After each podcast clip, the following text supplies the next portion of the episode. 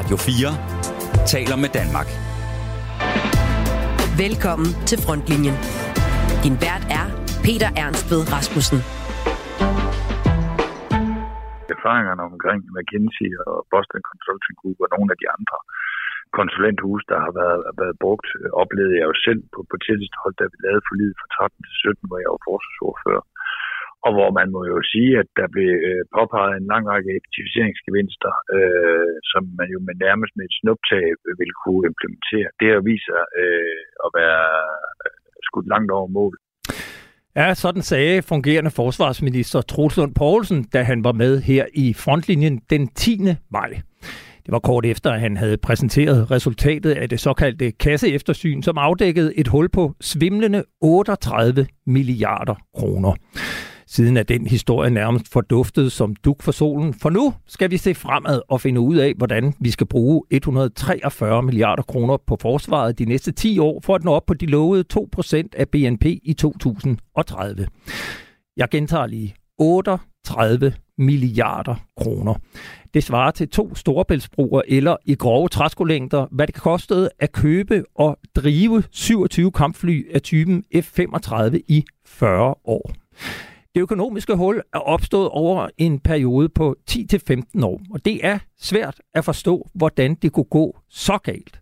Og jeg har derfor også svært ved at lade misæren fordampe her i sommervarmen. Konsekvenserne af mange års politisk, militær og civil tvivlsom ledelse af forsvaret står vi med i dag, selvom forsvaret mangler alt fra soldater, våben, ammunition, materiel, køretøj, reservedele og ordentlige indkvarteringsforhold, er det jo i virkeligheden måske slet ikke det værste. Nej, det er alt, hvad man skyllede ud med badevandet i besparelsernes tegn. Alt det, der ikke kan måles i Excel-ark, og som kunne have været med til at få soldaterne til at blive i deres dårligt lønnede job noget længere.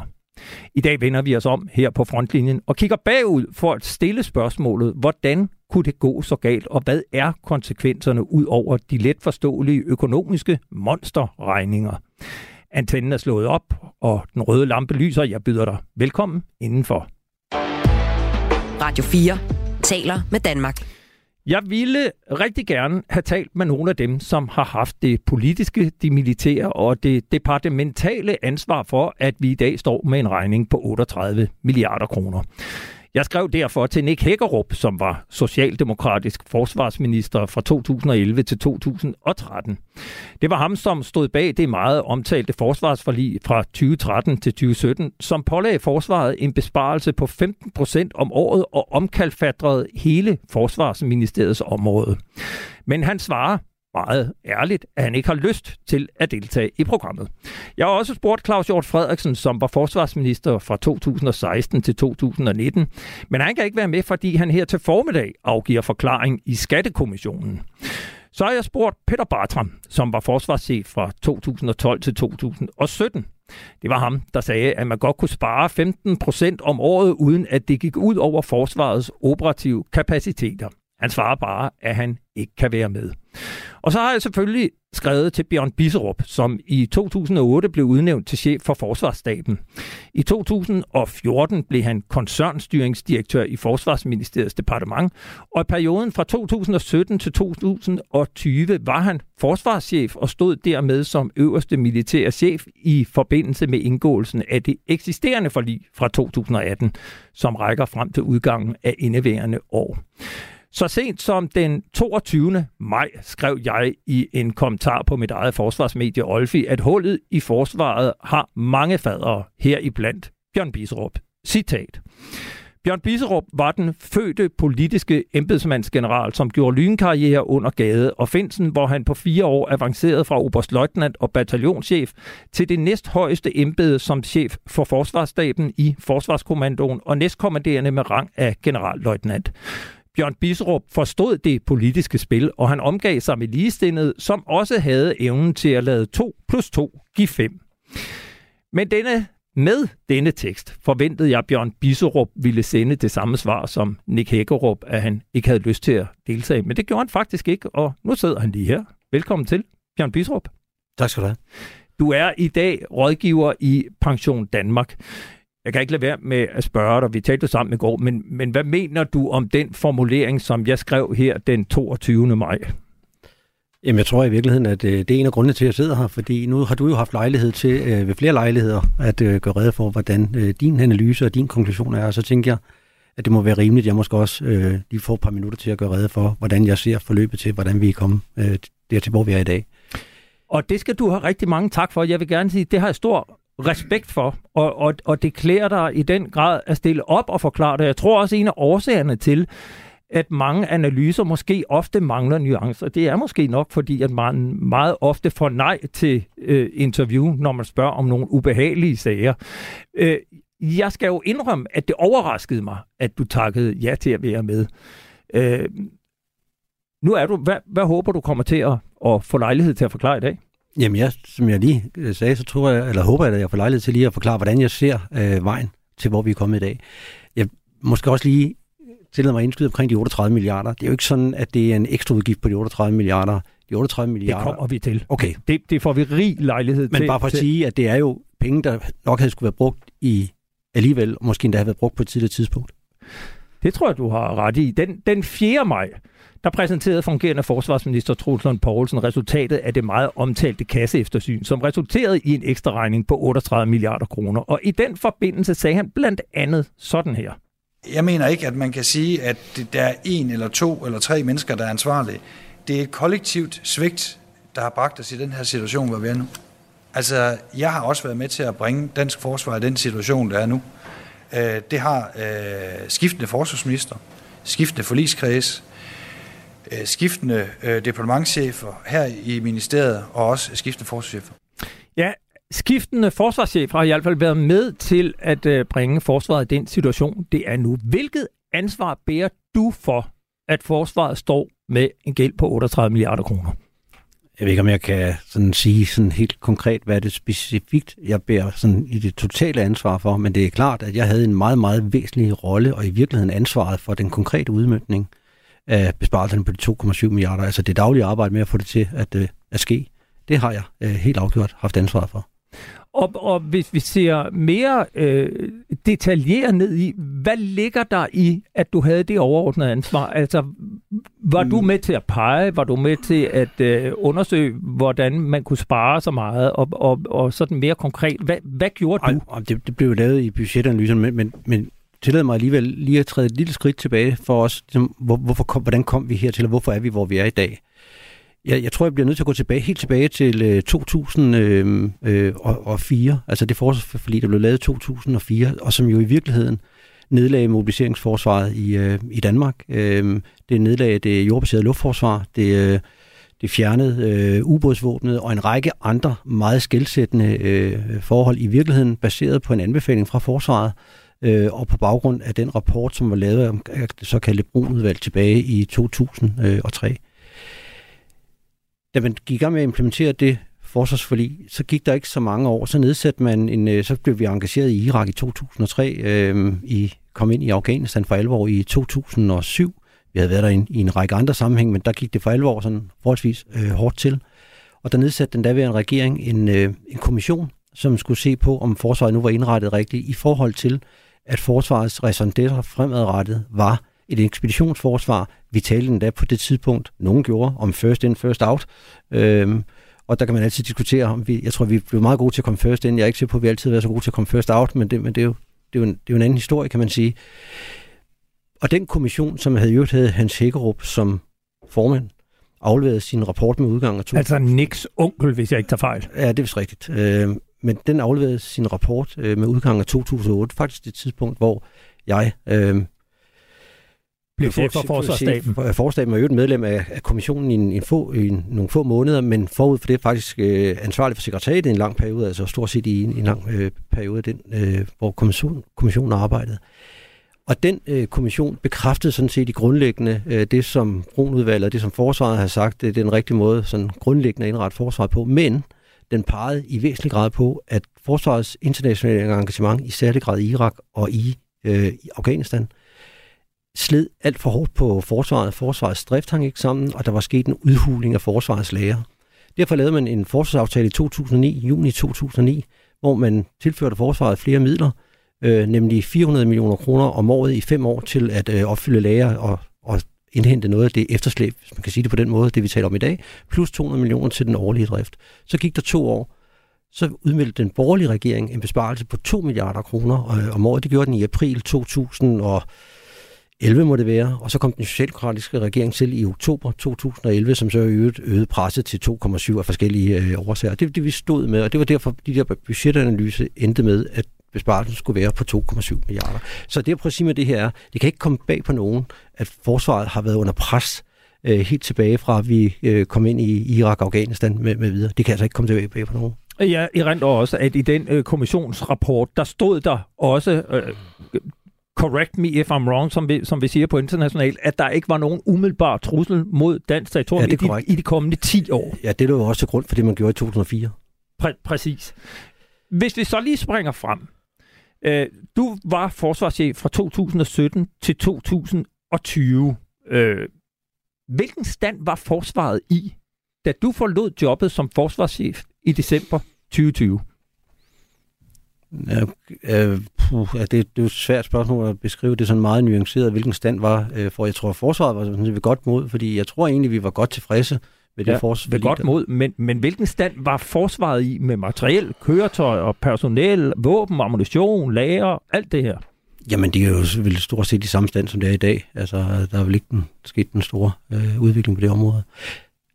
Og meldte du til de ansvarlige politikere, hvad standen var? For vi må konstatere, at den stand har været miserabel. Ja, men, men, men jeg synes, udfordringen, når vi taler om den stand, og det, dermed tilbage til de 38 milliarder, der er det rigtig, rigtig svært at forholde sig til, når man ikke ved, hvad de 38 milliarder dækker over. Hvis jeg bare skal komme med et enkelt eksempel. Jeg har kun kendskab til, hvad der er indhold i de 38 fra det, som har været meldt ud i det offentlige rum. Jeg kan forstå, at det blandt andet handler om, at man nu har besluttet at opgradere øh, infanterikampkøretøjerne, sådan umiddelbart gå i gang med det nu, stort set at sætte penge af til det, som en del af de 38. Det var en af de ting, der stod i det forsvarsforlig, der blev indgået, at man skulle lave en analyse af det. Tilsvarende stod der noget om øh, det samme om EH-100 helikopter. Jeg ved ikke, hvor meget af det, der er med i de 38. Den anden del, som jeg forstår, man ruller tilbage, det var en beslutning, der blev truffet om at fremrykke materielbudget til at betale kampfly med, altså fra senere år, og jeg kan ikke huske de præcise år, men det var sikkert 2027, 28, 29, til faktisk nu, hvor vi begynder at modtage flyene, med den konsekvens, at der vil være færre penge til rådighed, når man kommer derud.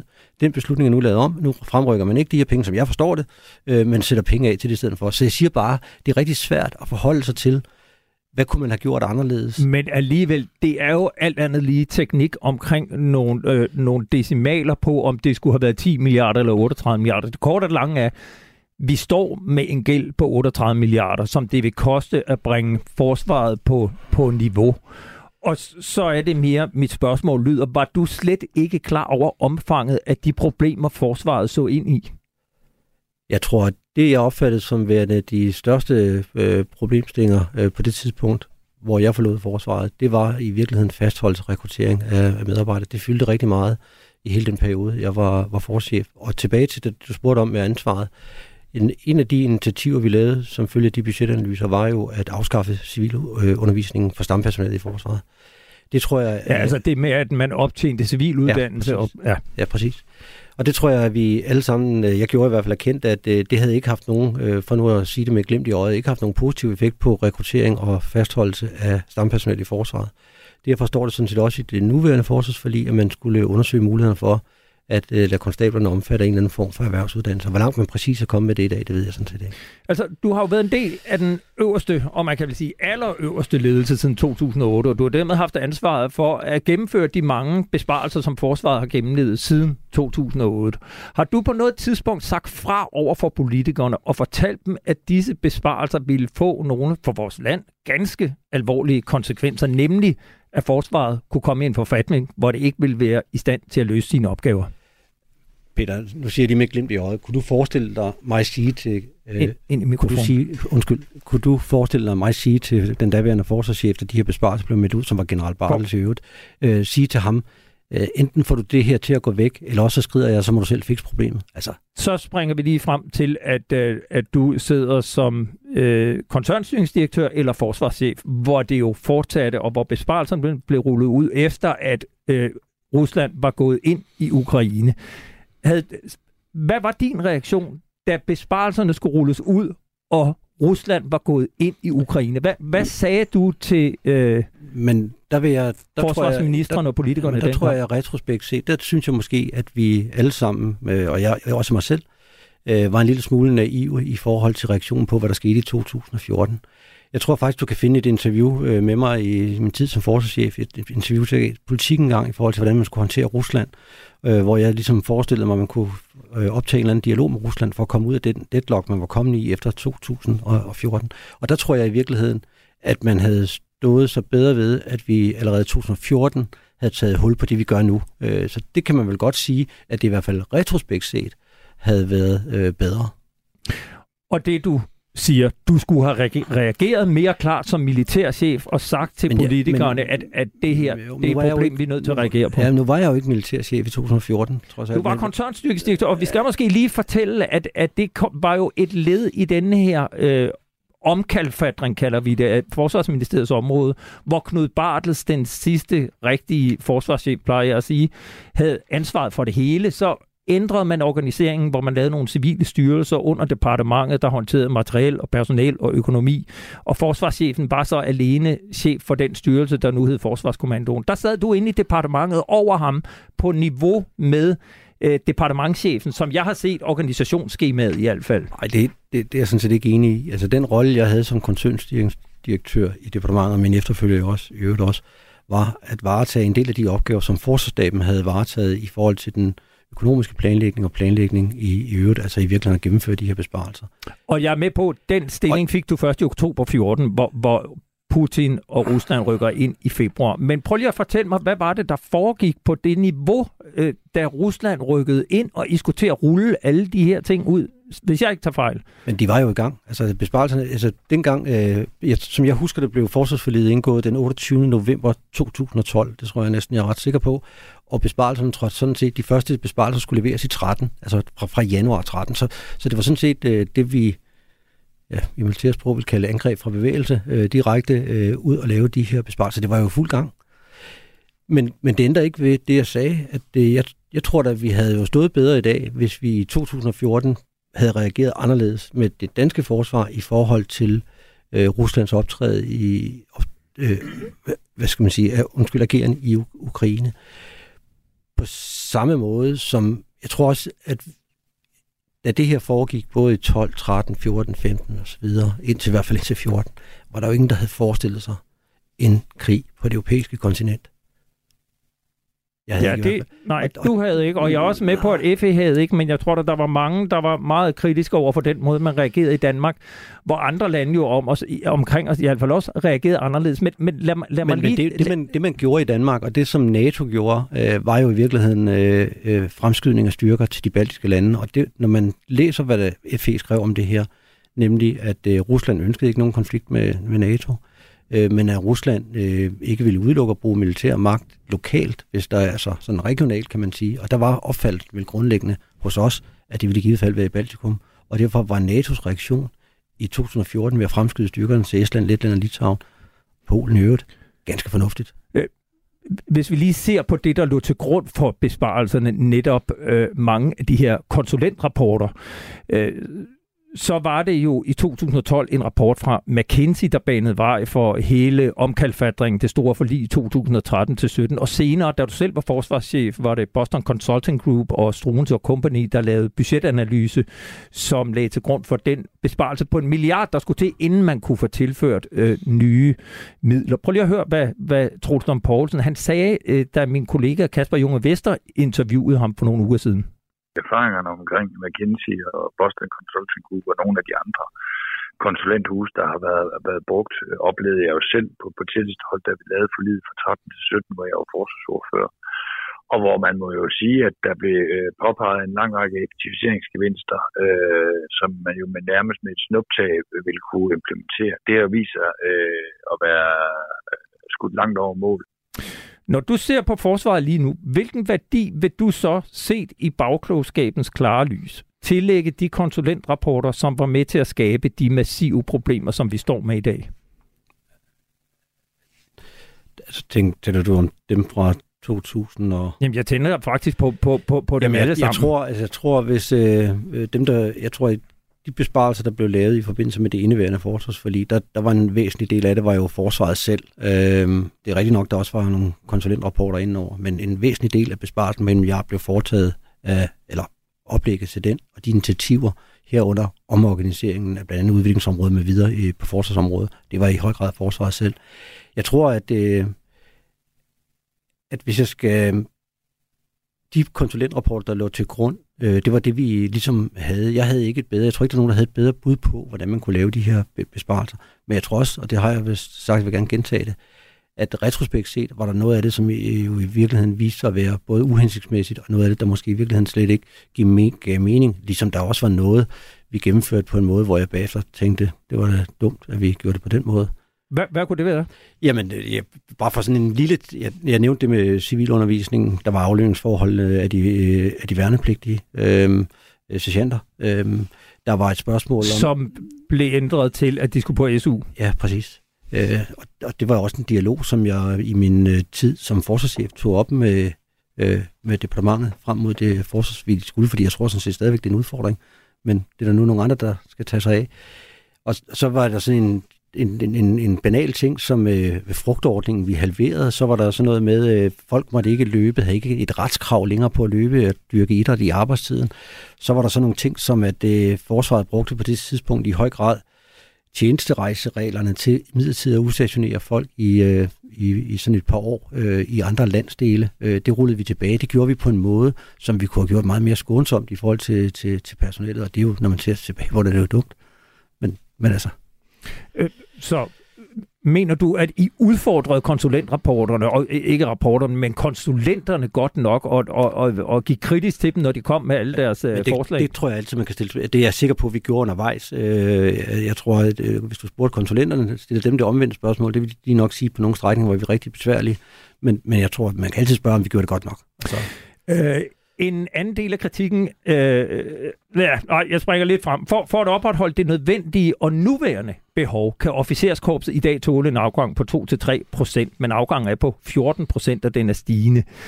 Det fortæller i hvert fald Niels Tønning, formand for hovedorganisationen officerer i Danmark. Hver tredje major mangler, og herren kan ikke stille med den ene kampbataljon i Letland, som NATO beder os om. Ved siden af der her i studiet, vi skal tale mere om om lidt, der står den pensionerede oberst Ejgil Sønning, som i 2013 holdt en tale ved Herrens Officerskoles jubilæumsparade.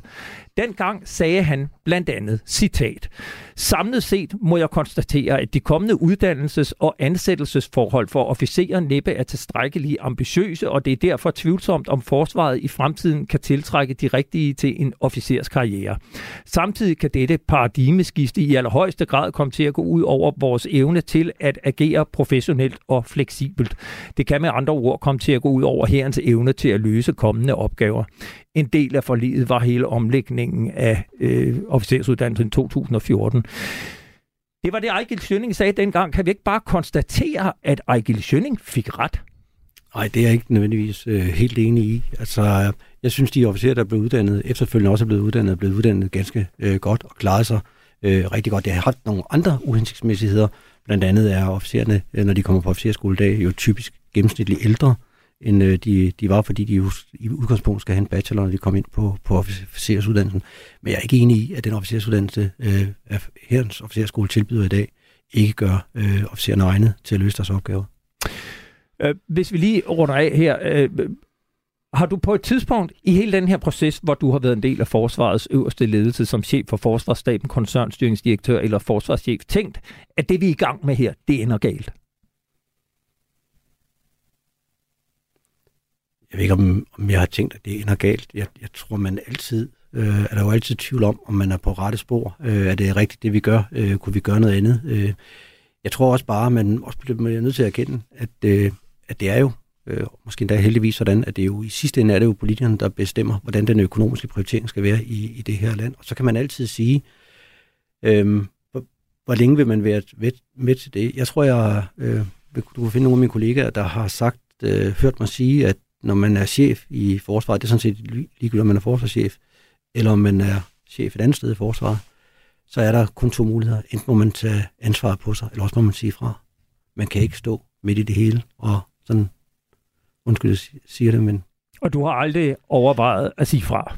Jo, det tror jeg, alle har overvejet i, øh, men, men, men nu er jeg ikke, synes jeg ikke selv, jeg er typen, der bare har givet op, selv når det så svært ud. Øh, er der slet ikke noget, som du får... Jo, du nævner oh. noget, men, men, men, oh. men er der, kan, kan, kan du komme med eksempler på noget, du har fortrudt, eller ting, du ville have gjort anderledes i dag, end det, du allerede har nævnt? Jamen, jeg, jeg, det jeg har nævnt, og så tror jeg, som jeg, måske, måske hvis jeg... Der er mange ting i det. Det ville være arrogant at sidde her og sige, at der var ikke noget, jeg har fortrudt, der var ikke noget, jeg ville gøre anderledes, hvis jeg havde mulighed for det. Sådan er det jo bare ikke. Nu er man på det, det punkt, og så, så må man videre. Men jeg tror stadigvæk, at der, hvor man måske, jamen, vi måske skulle have gjort noget mere fra den militære side, det var i 2014 altså i forhold til Ruslands øh, annektering af Krim? Øh, jeg havde øh, Søren Pind i studiet, tidligere minister. Øh, han var i 2014 kortvarigt din øh, svigersøn, kan vi godt øh, afsløre her. Men øh, du, han siger, han, han efterlyser, at der kommer en undersøgelse af det her. Hvordan vil du stille dig til, at man undersøgte til bunds, hvordan at det kunne gå så galt, at vi nu skal bruge 38 milliarder kroner? Nu lovede du mig at komme tilbage til det. Det kom vi så aldrig. Altså de 38 milliarder, det lyder som om, at det er sådan penge, der er forsvundet ud af det blå. Det er det jo ikke. Altså, min pointe er, sådan som jeg har forstået det, så er det penge, vi under andet nok skulle have brugt. Vi skulle bare have brugt dem på et tidligere tidspunkt. Sådan som jeg har, har forstået det. Hvis Søren Pind vil have en undersøgelse, det har jeg ingen øh, indvending, der er ingen holdning til, det er ingen indvending, hvor jeg har ikke noget med at lave en undersøgelse. Jeg står fuldt og helt ved det ansvar, øh, jeg har øh, haft det er også det, jeg har prøvet at sige her, øh, også i forhold til implementering af de budgetanalyser, vi talt, har talt så meget om, øh, nemlig 2,7 milliarder. Bjørn Bistrup, tidligere forsvarschef, tidligere chef for Forsvarsstaben og koncernstyringsdirektør i Forsvarsministeriets departement, og i dag rådgiver i Pension Danmark. Tusind tak, fordi du gav dig tid og, til at komme ind og fortælle din version af hele den her sag? Jeg bliver nødt til at sige til lige til, tak, fordi jeg fik lov at komme, og så vil jeg bare lige sige, at matematik var altså ikke det, jeg var ringes til i skolen, så det med 2 plus 2, der giver 5, den, den køber jeg ikke. Den køber du ikke, så fik vi det på plads. Det er godt. Tak fordi du kom. Ja, tak skal du have. Tak fordi du måtte komme. Han god velkommen. Du lytter til Frontlinjen på Radio 4. Ja, det gør du nemlig, og i dag der forsøger vi at blive klogere på, hvordan forsvaret kunne ende med en gæld på 38 milliarder kroner. Og nu kan jeg så byde velkommen til en af de officerer, der på egen krop mærkede de nye vinde blæse gennem de militære systemer. Det er dig, pensioneret Oberst øh, Ejgil Schønning. I dag er du med i det, der hedder Institut for Militær Analyse, hvor I blandt andet leverer analyser til, hvordan øh, forsvaret bør udvikle sig. Vi har jo haft dig med i programmet før, øh, for blandt andet at tale om kampvogne af typen Leopard 1 til Ukraine, og alligevel tror jeg, at det vil være fint lige at få dig til at præsentere dig selv ordentligt. Vil du ikke indlede med det? Jo, øh, det vil jeg gerne. Jeg er har jo været officer i 41, eller soldat i 41 år, før jeg gik på pension i 17. Min, øh, min karriere kan deles op sådan i tre øh, øh klumper. Øh, geledetjeneste, skoletjeneste og en lille bit smule stabstjeneste. Og, øh, og som geledeofficer, det er det, jeg brændte for og, og fik lov til at gøre øh, rigtig meget af. Har jeg været kammerstillingsfører, eskadronchef for to eskadroner, øh, bataljonschef øh, for en baljon i Danmark og, og i Bosnien, øh, og brigadechef øh, for en først en mobiliseringsbrigade, eller, eller en traditionel brigade, og senere hen det, der vi i dag kalder første brigade, var jeg den første chef for. Min skoletjeneste øh, i hullerne mellem det her var som kaptajn og taktiklærer på officerskolen, som øh, major og taktiklærer på operations- og føringsuddannelsen på FAK. Som, Forsvarsakademiet. Øh, ja, undskyld, ja. Og som, øh, som chef for den taktiske afdeling på herrens øh, officerskole som oberstløjtnant, som øh, chef for herrens øh, kampskole over i Oksbøl Studie- og Udviklingscentret for, for herren, og, øh, og, og så som øh, skolechef for herrens officerskole. Og, øh, som, og så skal jeg mangler lige at sige, at min glædeerfaring var sådan set også min afsluttende stilling som chef for Totalforsvarsregion øh, Sjælland. Og så har jeg haft en lille smule stabstjeneste i NATO i Forsvarskommandoen, og, øh, og en brigadestab. Nu øh, griner vi lidt her, øh, inden udsendelsen gik i gang, øh, fordi jeg er en af dem, der har været efter Bjørn for sin rolle i alt det her, og så fortæller du, at du er blevet skudt meget skoene, fordi du et eller andet sted får at vide, det har du jo ansvaret for. Hvordan ja, hænger det sammen? Det er ganske enkelt min skyld. Jeg har undervist de fleste af dem, der blev generaler over mig øh, på operations- og føringsuddannelsen, øh, og sådan er det. Ja, og, og Bjørn, du er her stadigvæk et, fortæl, en, en god underviser. Lærte du noget af, af Ejgil Sønning? Ja, ja så, så absolut også hans stabstjeneste. Han var en af de stabsofficerer, der mente, at man ikke skulle læse korrektur. Det ændrer hans opfattelse af. Jørgen Lyk. Godt. Så, således oplyst.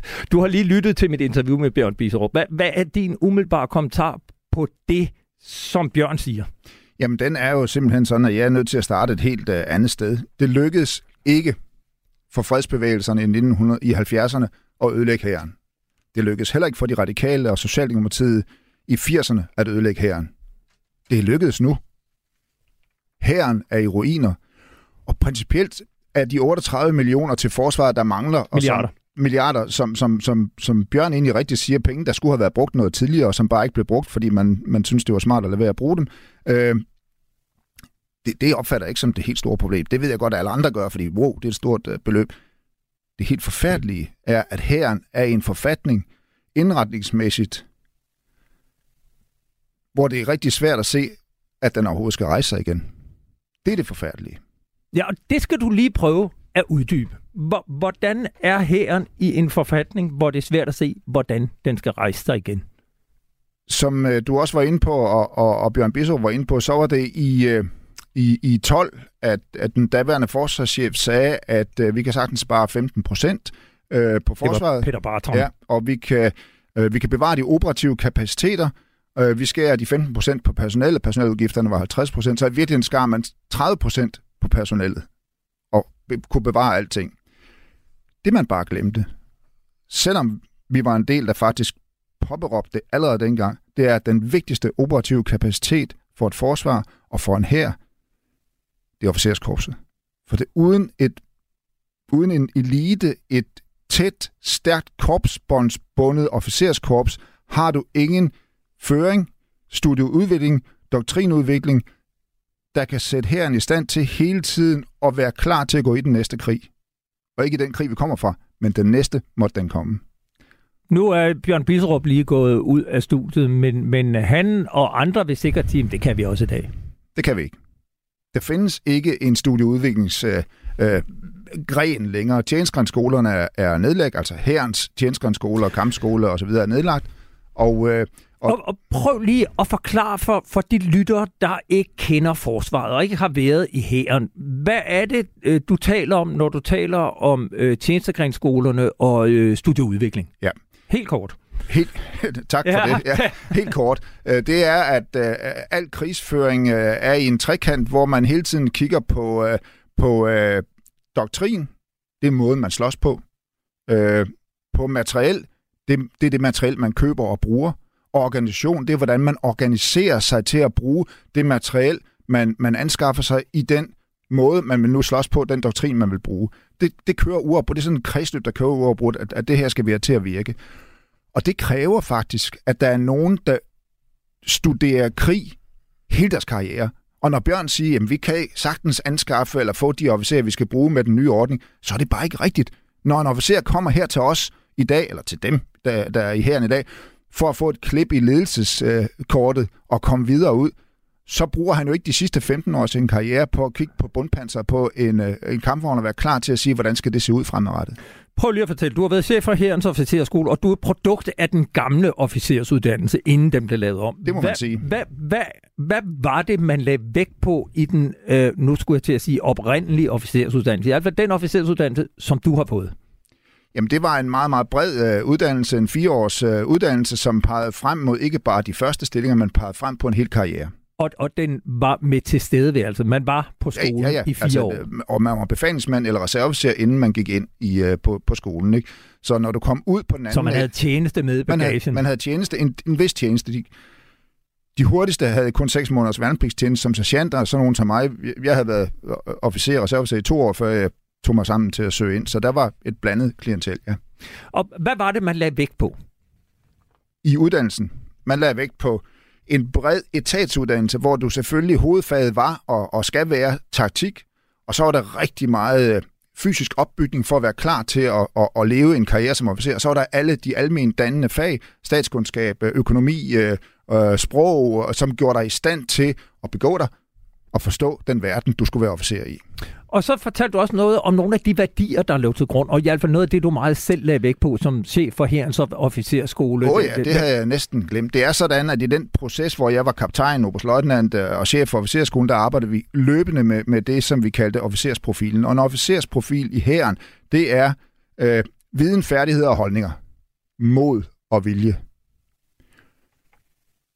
Og der må jeg sige, at nu, nogle af dem, der i øjeblikket øh, har gjort, eller i senere år har gjort tjeneste, har måske nok haft holdninger. Det ved vi jo ikke, for de har ikke haft mod og vilje til at føre dem frem.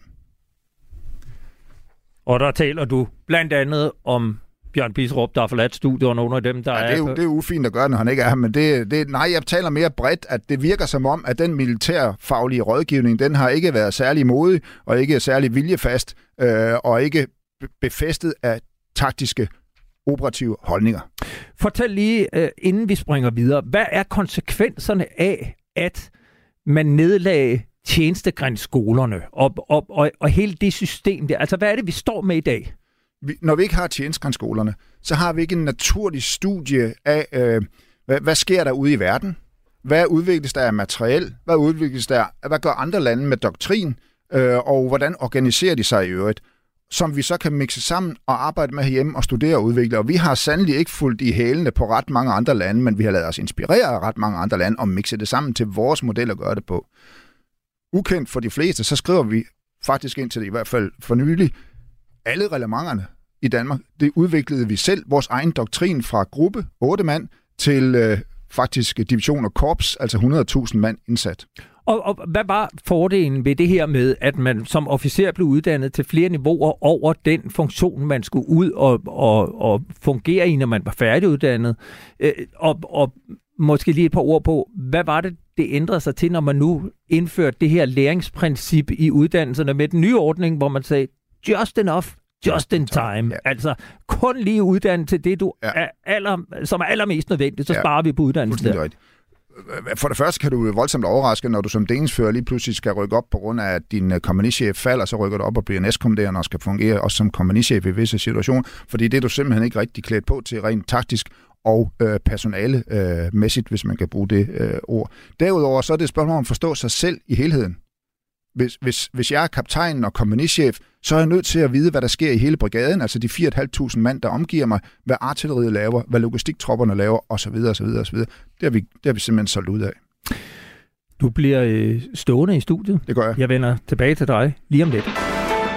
Du lytter til Frontlinjen på Radio 4. Ja, for en ting er, hvad Ejgil Schønning oplevede på herrens officerskoler, herrens kampskoler i sin tjeneste i øvrigt. Noget andet er, hvordan konsekvenserne af de massive besparelser blev oplevet ude i regimenterne. Nu kan jeg byde velkommen til dig, Kurt Moskov. Ja, tak for det. Du er med på en øh, forbindelse fra Schweiz, og du har jo været chef for Jyske Dragonregiment af tre omgange, fra 2003 til 2005, fra 2007 til 2009, og så igen fra 12 til 14, altså i lige de her år, hvor besparelserne for alvor blev rullet ud over forsvaret og hæren.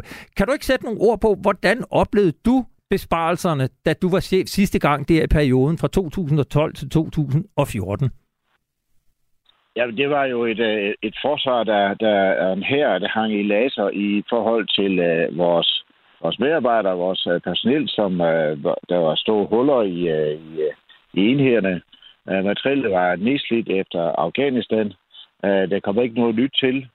Uh, og når vi kigger på øh, det lidt større skala ved brigader, så, så mangler der nogle helt afgørende ting, som øh, luftværn og artilleri, de ting, der skal få en brigade til at fungere. Øh, så der var frustrationer øh, ved enhederne, ved soldaterne, og svært ved at holde gejsten oppe. Øh, og man kan jo sige, her øh, 10 år senere, der mangler vi stadigvæk de samme kapaciteter. Men fortæl lige helt tilbage i, i 12-14 stykker der. Hvordan oplevede du det på, på øh, de soldater, du havde i regimentet, at øh, de mistede modet ved de besparelser, der så blev lagt ned over dem Jamen, det var grundlæggende, at folk de øh, sagde op, og i, i takt med, at også civiluddannet forsvandt, var der mange af de unge mennesker, som uh, blev hængende i nogle få, uh, nogle få måneder, øh, få år, hvor efter de kunne se, at deres gode øh, kammerater øh, gik på universitet og andre steder, så vi forsvandt i, i alle retninger. Så vi stod med en, øh, en klub mennesker, som vi brugte en masse kræfter på, og så efter ganske kort tid forsvandt de fra os uh, ud mellem fingrene, øh, fordi de øh, gjorde noget klogt, nemlig at de tænkte på sig selv, og øh, hvordan de nu skulle få en, en, øh, en, en god tilværelse fremover. Ja, og det er jo deprimerende at høre, fordi det er jo præcis det samme, som forbundsformændene siger i dag om de soldater, der bliver uddannet i, i dag. Hvis vi lige kigger på sådan det mere materielmæssige, våben, ammunitionslager, beholdninger, materiel, reservedel og sådan noget. Hvordan var situationen dengang, altså for 10 år siden, som regimentchef i Jyske Dragonregiment? Altså materiellet generelt var, var nedslidt. Øh, øh vores bygninger var nedslidte. Øh, det var øh, mangel på soldater. Ammunition manglede til vores øh, øvelser, vores øh, øh, øh, aktiviteter i hele taget.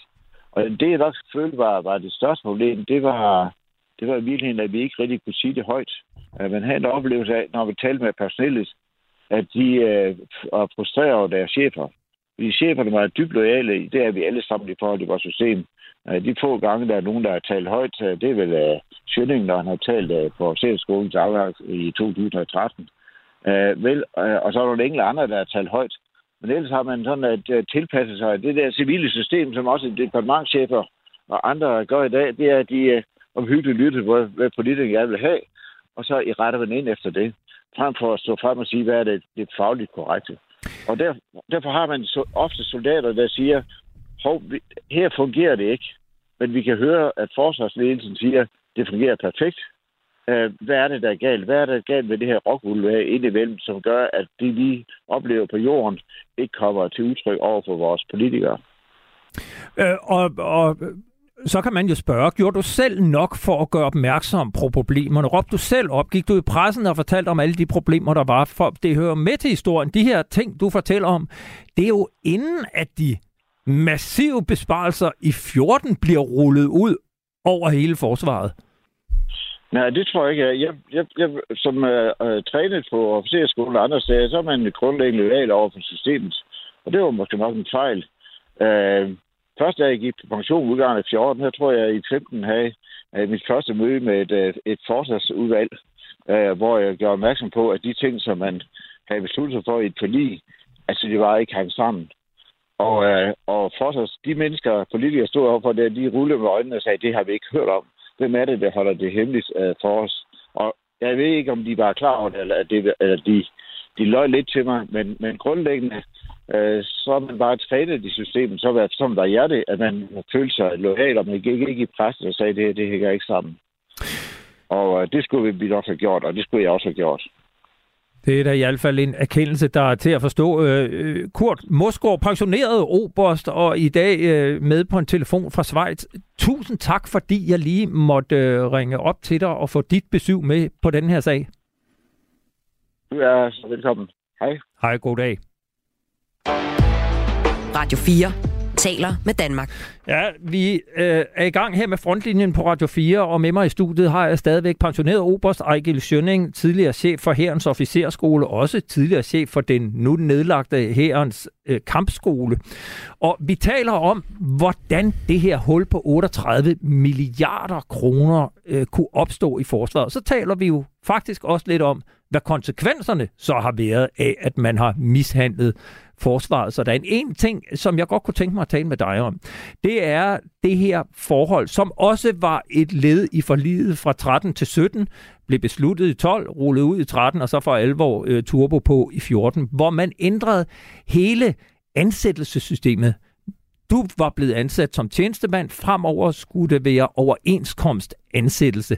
Hvad fik det af konsekvenser for forsvaret, og nu særligt hæren, som du kender mest om, da den ændring blev rullet ud? Jamen, jeg tror, det er rigtig vigtigt. Øh, jeg har jo ikke i sagens natur gjort tjeneste efter, der var der rigtig begyndt at komme mange øh, kontraktansatte ud i, i geledet. Men jeg tror, at det havde, har rigtig øh, negativ indflydelse. Det havde i hvert fald en meget, meget negativ indflydelse på stemningen på officerskolen til sidst, hvor generaler ganske vist stod og sagde på et ben foran øh, klasse efter klasse, der stod foran udnævnelse til premierløjtnant, at selvfølgelig blev de da tjenestemænd, fordi det var, de jo blevet, det var jo forudsætningen, da de startede på uddannelsen to og et halvt år før. det blev de så ikke alligevel. Ja, og, og lurer mig, hvis ikke jeg øh, tager fejl, så må det have været generaløjtnant Per Ludvigsen, det tror jeg. som, øh, som øh, siden eller dengang var viceforsvarschef. Ja, altså hva, både, i, både i rollen som øh, chef Hock og, og senere hen som viceforsvarschef har han stået og sagt de her ting, ja. Hvad betyder det så? Ja, og, så og så siger du, den tjenestemandsansættelse, den fik de aldrig. Den fik de aldrig. Nej, nej, de er ansat på helt andre vilkår nu, og, øh, og det finder sikkert sit leje. Men for, inden vi går videre, hvad betyder det for nogle unge kadetter, som skal lære øh, officeren styre med troværdighed, og holdning og mod, at en af de allerøverste chefer i forsvaret står og lover dem, I vil selvfølgelig blive tjenestemandsansat, og så øh, bliver så, det ikke. Så passer det ikke lige. Og det var jo set i forlængelse af, at de har siddet op. Øh, det var mest de unge øh, premiererne, der var, der var linjeofficerer, men på kursus inde hos mig, siddet og fået det ene foredrag efter det andet af forskellige generaler i den periode, der alle sammen sagde, nu skal vi spare 15 procent, og det bliver meget bedre. Altså, det, det, unge mennesker, når jeg mødte dem nede i kafeteriet bagefter, vi sad og drak kaffe sammen, de var jo dybt rystet over, at en general kunne være så dum og sige sådan noget sludder så højt til så mange. Så det var en frustrerende tid, ja. Og, og hvis vi så trækker den videre, det var så, da det blev meldt ud, men så blev det jo gennemført. Så ændrede man forsvarets ansættelsesform. Man ændrede også det her med, hvor man før i tiden øh, i forsvaret havde et system, hvor man blev beordret i stillinger. Altså, der var karriereplaner. Ja. Man havde en udstikker, som man kunne tale med om, hvilke ønsker man havde, hvor i landet man måske på sigt gerne ville hen. Og så prøvede man at tilrettelægge karrieren i samtale med, den, med personalet og med den ansatte, så man nogenlunde prøvede at, at, at, at, at se karrierevejen. Og, og det var jo også noget med, at forsvaret kunne sige, du er den rette mand, vi placerer dig her. Det ændrede man til hvad? Ja, det ændrede man til et ansøgningssystem. Øh, og øh, i vel at mærke et ansøgningssystem, hvor der ikke var puttet penge bag, bagefter, således så, så det var sådan på egen risiko, at man ligesom skulle, skulle øh, tage chancen. Jeg kan huske, jeg havde dygtig, en dygtig major, der skulle til at være oberstløjtnant ved ingeniørtropperne, og så, jamen, hvorfor søger du ikke den stilling over i Skive? De er jo placeret i Skive, den oberstløjtnantstilling derovre, den får du da med det samme. Det var sådan set en meget dygtig øh, mand, vi har med at gøre her, ikke? Nej, når jeg nu er så færdig derovre, hvad for en stilling skal jeg så have? Så, så, er jeg jo, så, får jeg jo, så skal jeg jo søge en stilling derover, for nu er jeg flyttet derover, og hvad er der så til en ingeniør, oberstløjtnant derovre? Ingenting. Og, og det er vel ingen hemmelighed, at, at hele den omkalfatring af måden at ansætte og, og lave karriere for de ansatte i forsvaret, det bevirkede en god gang grus i alle tandhjul, fordi når man så havde givet et job til en person, så skulle han jo heller ikke bare videre, så nej, havde nej. han jo det job. Så... Hvor man jo tidligere har kørt med en vis rotation hele tiden, så der kom, blev frisket hele tiden. Ja. Hvad, hvad, hvad har konsekvenserne været af den måde at drive forsvaret på? De, de har været vidtrækkende. Det, altså det, det, det, det stivnede simpelthen øh, på det her tidspunkt, fordi folk var jo ikke til at drive videre, medmindre de kunne se et, et, et, et karrieremæssigt formål med at søge en stilling på højere niveau, eller noget i den stil. Øh, så så det, var, det var forfærdeligt for forsvaret. Og i øvrigt fantastisk godt beskrevet i talen, som jeg holdt. Ja, ja. Med, i, i al beskedenhed, ja, ja. så holdt du faktisk en fantastisk tale, hvor, ja, hvor du får jamen, hvor, i, i 2013. Hvor jeg, hvor, hvor jeg da vendte det her også, fordi det betød rigtig meget for mig. Jeg er selv en, der har flyttet øh, fra vest til øst og øst til vest, og, øh, og, og uden, uden at søge noget som helst, men hvor, hvor der jo lå en karriereplan, der blev lagt en karriereplan af, af, af, af chef A ved et regiment, chef for administrationssektion ved et regiment, og så kunne man komme med input til den, og det er der ikke alle af mine kolleger, der fik deres ønsker opfyldt. Det har jeg heller ikke fået hele tiden. Men, men, men der var en plan. En ung major sagde til mig på et tidspunkt, mm, han sagde, før i tiden, Ejgil, der, var, der tog forsvaret sig af mig. Nu er jeg nødt til at tage mig af mig selv. Jeg sidder med din tale her fra, øh, det var din, din tale til officerskolens jubilæumsparade den 26. august 2013. Øh, jeg læser lige en lille smule op. Med forsvarsaftalen af 30. november 2012 og den igangværende implementering er der på personelområdet tale om et komplet paradigmeskift. Vi har en officers grunduddannelse, der uddanner til mindst et niveau over det første funktionsniveau. Vi går mod en uddannelse, der er målrettet mod et niveau. Vi har et efter- og videreuddannelsessystem, der er baseret på tilstedeværelsesundervisning og på, at officeren gennem hele karrieren er uddannet mindst et niveau over sit funktionsniveau. Vi går mod et system baseret på kortere kurser, målrettet en funktion, og som gennemføres ved siden af havende tjeneste. Vi har et uddannelsessystem, hvor den unge officer opnår en militær bachelor, og efterfølgende kan erhverve en generalstabsuddannelse uden civil akkreditering. Men det er i virkeligheden ligegyldigt, for officersbrandet er så stærkt, at det kan stå alene. Vi går mod et system, hvor færdiguddannede bachelorer fra universiteterne skal søge en officersuddannelse på diplomniveau. Et niveau, der er kendt for de fleste og efterfølgende efter 10-12 år kan opnå et militært masterniveau. I det hele taget er det en, en meget rammende øh, analyse, du kommer med i, i, øh, i, i den tale. Hvis du lige helt kort skal beskrive konsekvenserne af alt det her, hvad var det? Jamen det er øh, ganske enkelt en afmilitarisering af herrens officerskorps. Og, og hvorfor siger jeg det? Jamen det er fordi, man, man, man drosler det militære islet ned af officersuddannelsen. Længden i sig selv betyder rent faktisk noget, fordi man bliver udviklet til at udholde det at være øh, i strabas i lang tid, når man træner i lang tid, for eksempel. De videregående uddannelser, der kortede man ned og puttede civile fag ind til og smed militære fag ud. Man nedprioriterede simpelthen de militære fag i uddannelsen, og endnu værre, man nedprioriterede den operative værdi for officerskorpset. Det er jo sådan, at de generaler, vi taler om nu i den her periode her, de er udvalgt efter et 20 års gammelt øh, paradigme, hvor det siger, den kvalitet, kvalifikation, vi for alvor efterspørger, når en mand skal være general, det er, hvor mange år har du gjort tjeneste i departementet. Ikke har du været kompagnichef, ballonchef, brigadechef undervejs. Og det er måske grunden til, at vi står, hvor vi står. Øh, vi har ikke særlig mange minutter tilbage. Nu, nu har vi brugt en, en del tid på at øh, fortælle om konsekvenserne, hvad der gik galt op, og hvad konsekvenserne har været. Hvis nu du sad som forsvarschef og skulle rådgive de politikere, der skal til at lande et nyt forsvarsforlig, hvad vil din råd til dem så være? Det, det vil simpelthen være, at vi sætter os ned og siger, hvordan får vi genskabt en studieudviklingsvirksomhed baseret på et professionelt officerskorps igen, for det er hele forudsætningen for, at vi kan rejse, at herren kan rejse sig op igen og blive fremtidssikret til den næste konflikt. Lige nu, der er vi rigtig gode til at tage ind til Afghanistan, men den organisering, det materiel og den uddannelse, de har, det er ligesom ikke det, der er udfordringen. Og, og hvad vil du mere sige? Hvis vi nu ser på hele det her ansættelsessystem, beordringssystem, tjenestemandsansættelser kontra overenskomstansættelser, hvad vil dine råd til øh, politikerne være der? Jeg er helt, jeg er helt med på, at, at uh, tjenestemandsbegrebet var blevet udvandet, og det, var, det havde spredt sig som ringe i vandet i skolelærer. Alle mulige var blevet øh, uh, tjenestemænd, og, og, og, og det gik for vidt. Det blev sikkert for dyrt, og det har jeg, ikke, det har jeg jo slet ikke kendskab til, men det blev det sikkert. Men jeg kan bare ikke forstå, at officerskorpset ikke skal være bundet tæt til den lovgivende og dømmende og udøvende magt med et tjenestemandsforhold. Det kan jeg simpelthen ikke forstå. Det er, at vi gør præcis altid, hvad regeringen vil have os til at gøre i alle mulige sammenhænge. Og den der loyalitet, den går begge veje. Så er det, du i virkeligheden andet, øh, foreslår, at man, når det kommer til officererne, går tilbage til klassisk tjenestemandsansættelse? Ja, altså det, der, der er ikke nogen vej midt imellem. Det, det er helt klart et ja.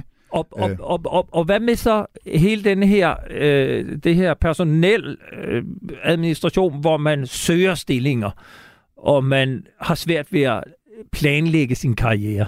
Nu er det jo sådan i forsvaret, at man går aldrig tilbage til en fuser. Øh, og de ser jo det gamle, alt hvad der var tidligere, det er en fuser, set med forsvarets øjne. Så man går aldrig tilbage og laver et regimentstruktur igen med en, en personel administration og et, øh, en ønskeseddel og en karriereplanlægning nede på det lave niveau. For det vil være indrømme en fejl. Lige præcis.